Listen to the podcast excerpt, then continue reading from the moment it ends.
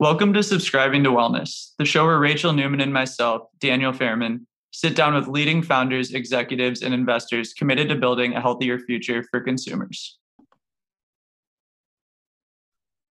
Today's episode is brought to you in partnership with Athletic Greens. I started taking AG1 because I wanted to see what the hype was all about. Now I literally can't miss a day. It's the first thing I put in my body every single morning. As someone who suffers from IBS, AG1 has completely improved my gut health and allows me to have sustained energy throughout the day.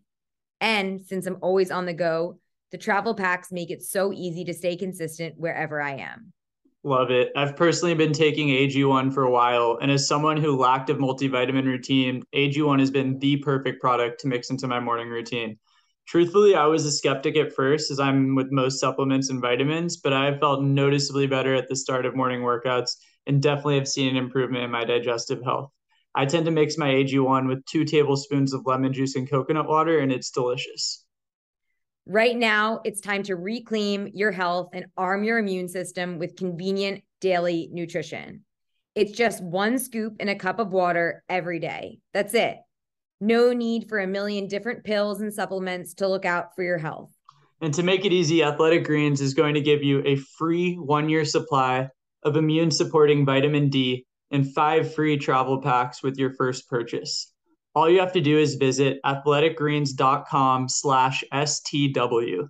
Again, that is athleticgreens.com slash STW to take ownership over your health and pick up the ultimate daily nutritional insurance.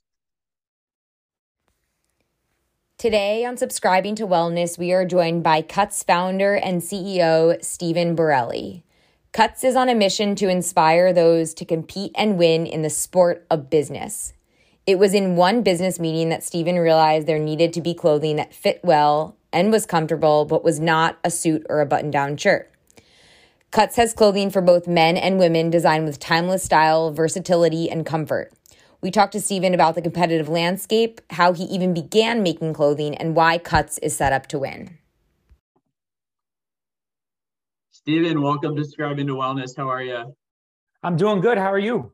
Great. Been a huge fan of Cuts forever. Love the San Diego connection. One of the best fitting shirts in my closet. Would love to open it up to you, hear how you thought of this amazing idea, and uh, where you guys are at today. Yeah, I uh, back in 2016, I was working at an advertising agency, and my boss actually kicked me out of a meeting. And he said, "Hey, you know, you're wearing an, an athletic brand to the, these meeting to to have an important meeting." And he said, "You know, uh, go find something else to wear," and wouldn't let me uh, present my deck to a, a potential client. And at the time, I was wearing, you know, an athletic shirt, nice jeans, and dress shoes. But he was like, you know, just because it has that athletic logo on it, you know, you're not um, it's not formal enough for the uh, uh, work attire. So that kind of sparked a that sparked a, a, a, neuron in my brain that said, "Hey, there, you know, there's an opportunity here where the market needs a work dress up shirt, something that was still felt like an athletic shirt, where it's comfortable, but position where you could look and feel your best best on a on an important meeting or a date with you know a, a potential new girlfriend or something like that, and um, so at that point, I moved back home with my parents and started uh, Cuts. That's awesome. Um, and just to rewind a little bit, so if I'm not mistaken, you guys started off in 2016 doing kind of a crowd fundraise. Is that right? Yeah, we launched in 2000. So I actually moved home like in 2015, but we launched end of 2016 uh, on Kickstarter. We, we raised forty thousand um, dollars wasn't a lot of money, but it was just enough to start. Uh, and I think about now, like forty thousand dollars doesn't do anything. But uh, at the time, like I was like, you know, that's uh, you know, it showed me that there's definitely like a market for it. Um, and so from there, we, uh, you know, I moved to LA, got a team. I started with four guys, one a, uh, a data engineer from Boeing, uh, it's my uh, accounting as my CFO, and then uh, a marketing guy that could that was really good with the camera. And the four of us created a nucleus where we, we were all doing four different things. Um, but it was a really powerful nucleus because we uh, we were just well covered for what the things we needed to do. And you know, the next few years looked like a lot of trips to China, um, you know, a lot of product development and a lot of like learning e-commerce and manufacturing. Um, but we were able to scale really quickly. We are profitable on our orders, and to this day, we haven't raised uh, primary capital. Yeah, that's a that's one point I definitely want to cover. I guess just a few questions and, and a bit to unpack there. So, what do you think about brands that are just getting started? Kind of the pros and cons about doing kind of an equity crowd raising, like a Kickstarter. What what was your kind of experience with that? So at the time, I was new to the whole investing world. I'm much more versed in it now. So I'm definitely not against uh, raising money, but I'm also not for it. It just needs to be like right for what you need to do, and always try to raise less if it's in in, in primary capital than than you think, because you know the more and more you raise, the more and more people you're eventually going to have to pay back. A lot of people don't look at it that way, but you know you have like if you're a good entrepreneur, you should take a lot of pride in paying those people back. And you know the last few years, you've seen so many people just like raise crazy valuations. Yeah and it's going to be hard to pay that back and then you're going to be the guy that lost a lot of money uh, from people so my my I, I grew up in a small town wenatchee washington my dad was really against like you know using uh, debt in any way so he kind of scared me and and so at the time we didn't even know it was a resource for us we just said hey we we got to put our shirts online and we got to sell them at a profit you know like very yeah. basic um and so you know the first couple of years we we just were really efficient with our uh, marketing spend and you know one shirt in you know one dollar in two dollars out or uh, i'm sorry every dollar every purchase we made sure we made money that we could afford double the amount of inventory and uh, you know even to this day that's kind of how it's been. Yeah it's super impressive. It's it's obviously a challenge for so many entrepreneurs to get to like profitability that early.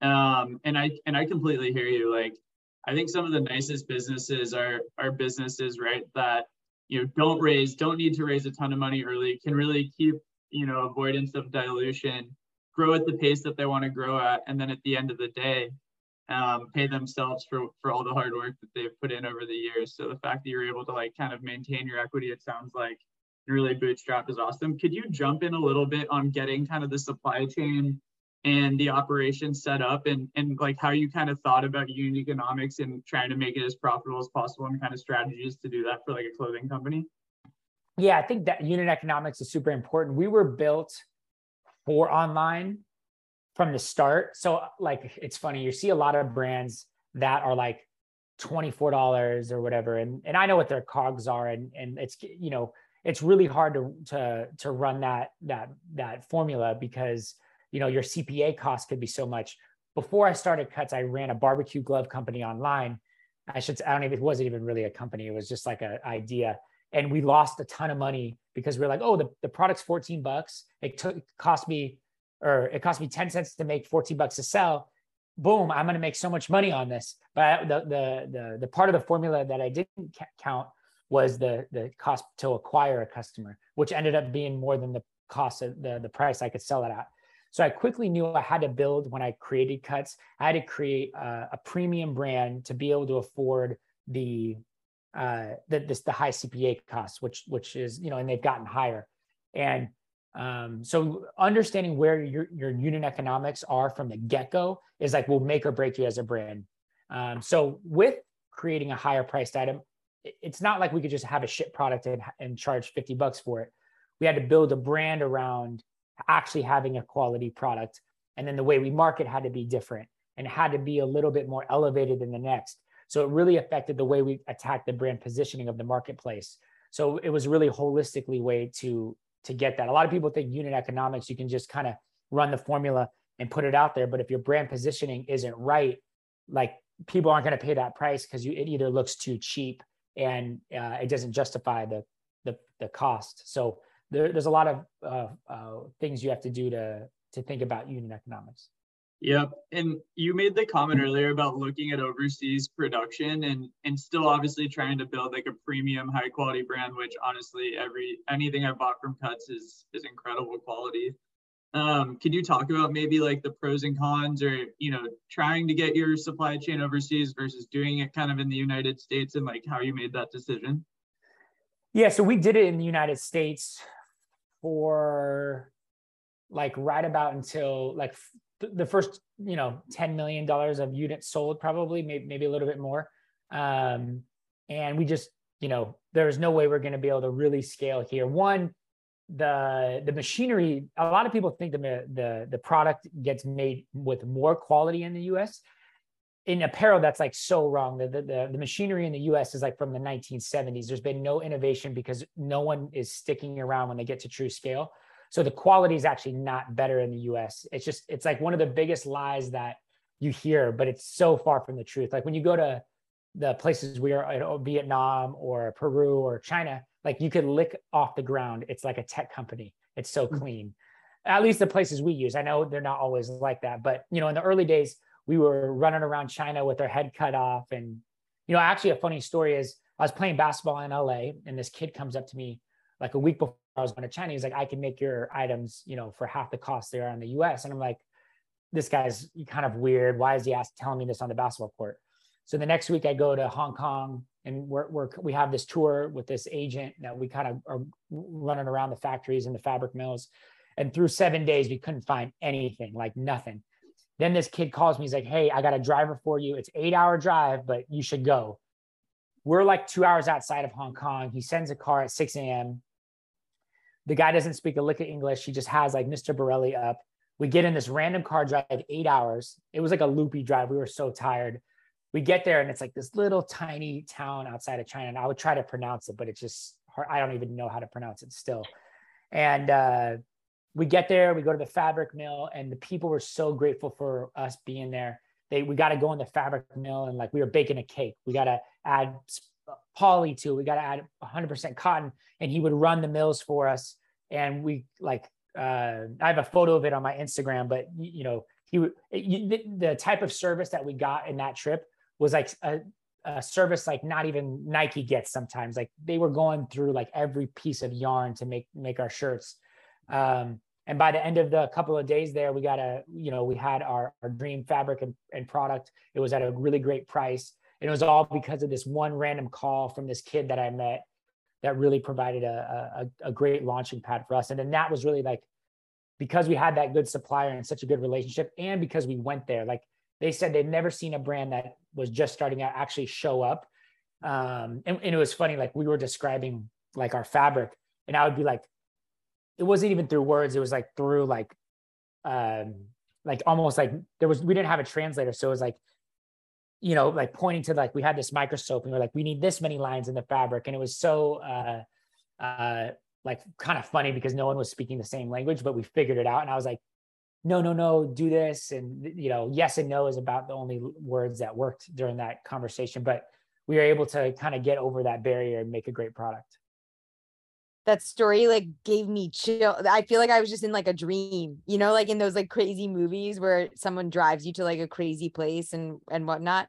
Um, I love that so much. I want to kind of shift a little bit, but talk about the landscape because I think we especially now in this post COVID era where people are dressing more informally than ever. And there's so many companies now trying to embrace this like athleisure lifestyle. And we see, you know, corporations taking away suits as mandatory policies and whatnot. So I think there's there's definitely something here. I'm wondering how you guys are differentiating yourselves with the Vuoris, with the Lulus, with the Buck Masons of the world. Like, how is Cuts standing apart? Well, I think the biggest difference between Vuori, Gymshark, Nike, Lulu is those brands were made with the primary purpose eh, of is to service people going either to the gym or doing something active.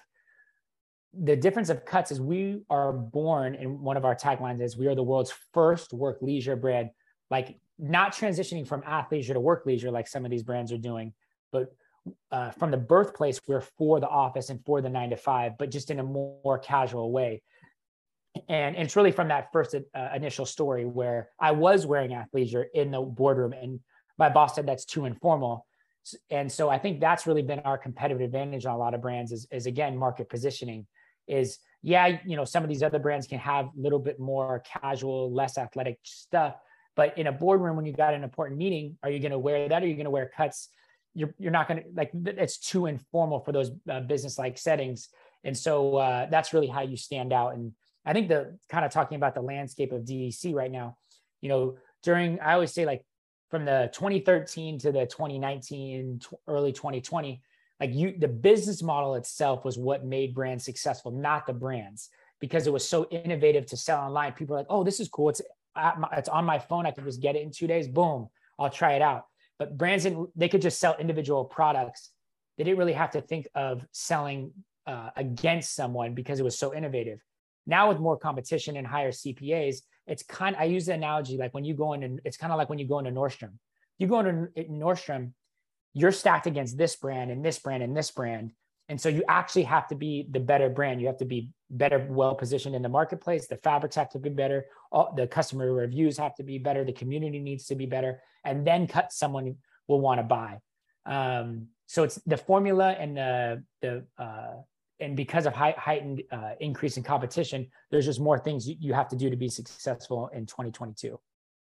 Yeah, so much there. I think you touched on uh you know the retail component here which i'd love to understand your guys' strategy i know there were uh I know you guys are sold in Nordstrom, which I know you just mentioned. What was the approach and how are you kind of approaching the omni-channel strategy and what made you choose Nordstrom as this first first foray into retail?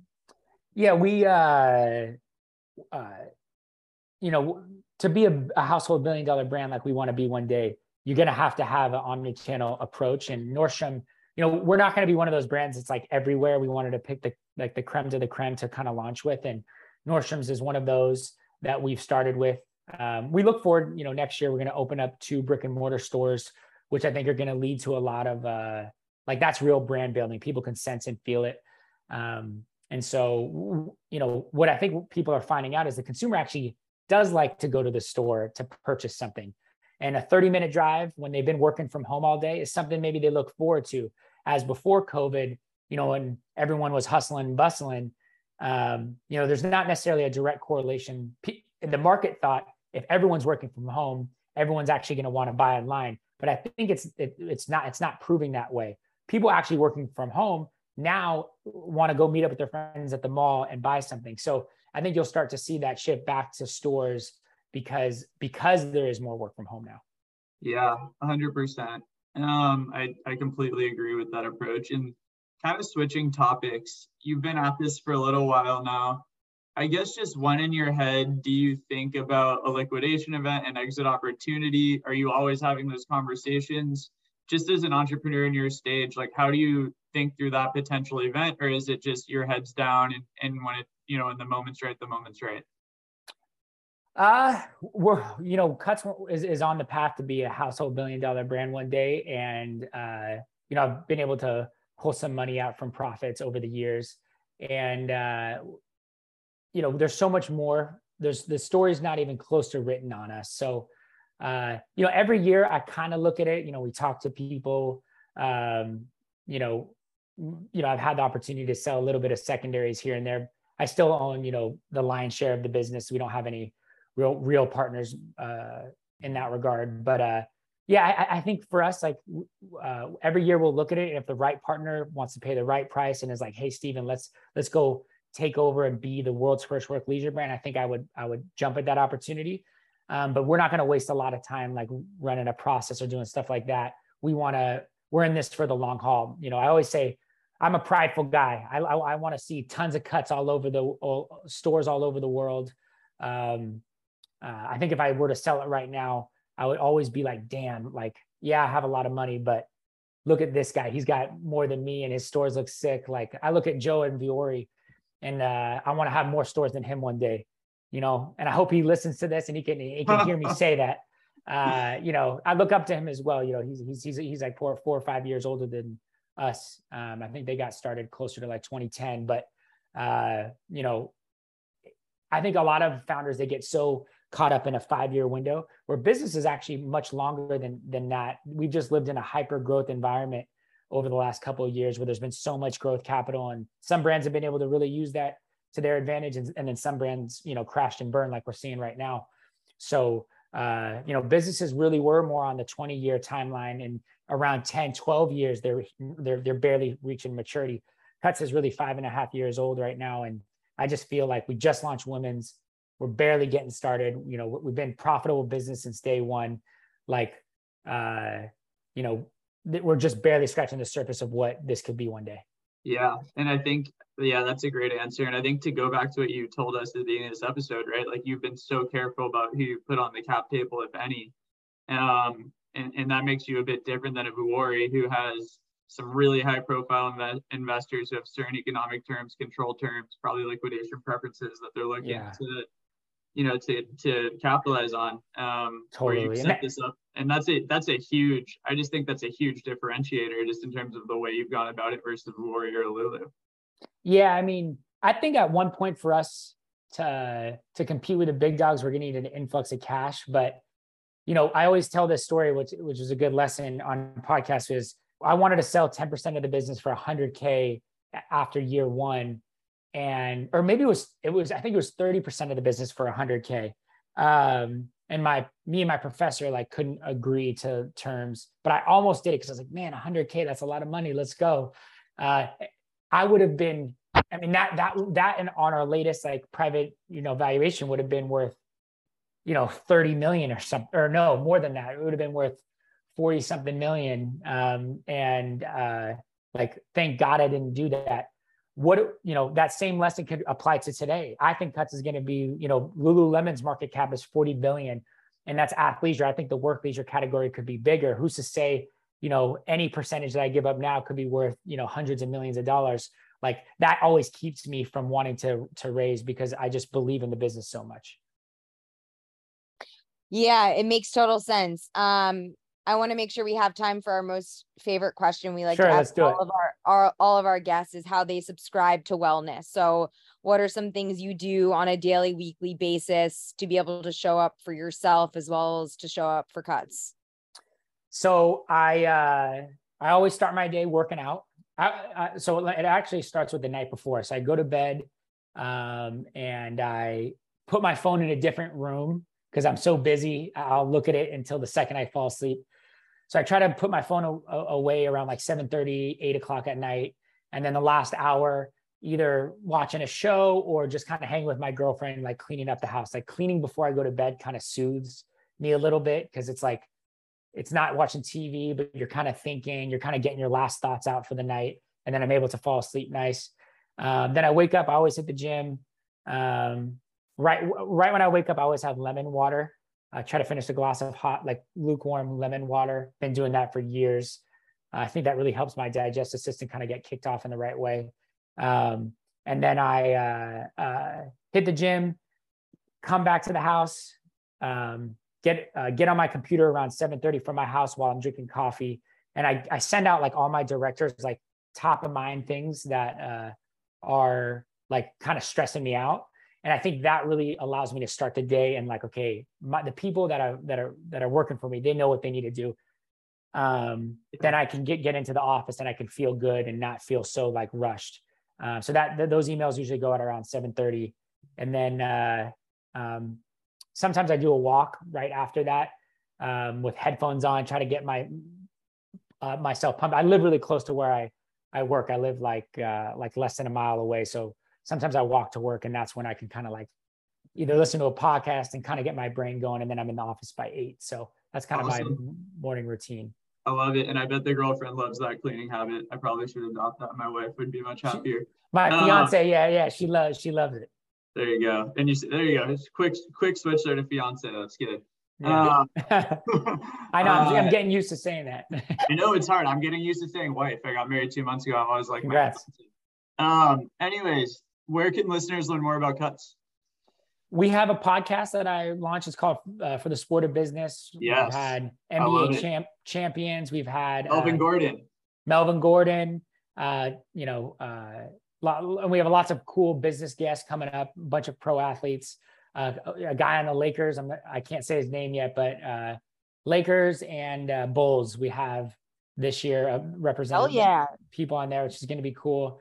Um, all around what it takes to be successful in the sport of business um, in different fields, whether it's athletes, business people, entrepreneurs, uh, where we get a get a go over their life and how it applies to sport of business. That's probably the best to kind of connect with me directly.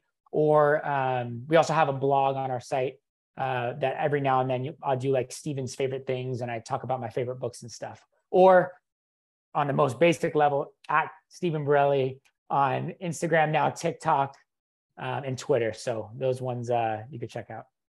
Awesome. Thank you so much. Pleasure speaking with you. Really, really enjoyed the conversation. Love it. Have a good one. Um, Thanks everyone for listening to today's episode. Feel free to rate, review, and share the podcast. And of course, don't forget to subscribe to Wellness. If you'd like to sponsor us, please see the supporter link in our podcast bio. We hope everyone has a great rest of week filled with wellness, and we'll see you next time.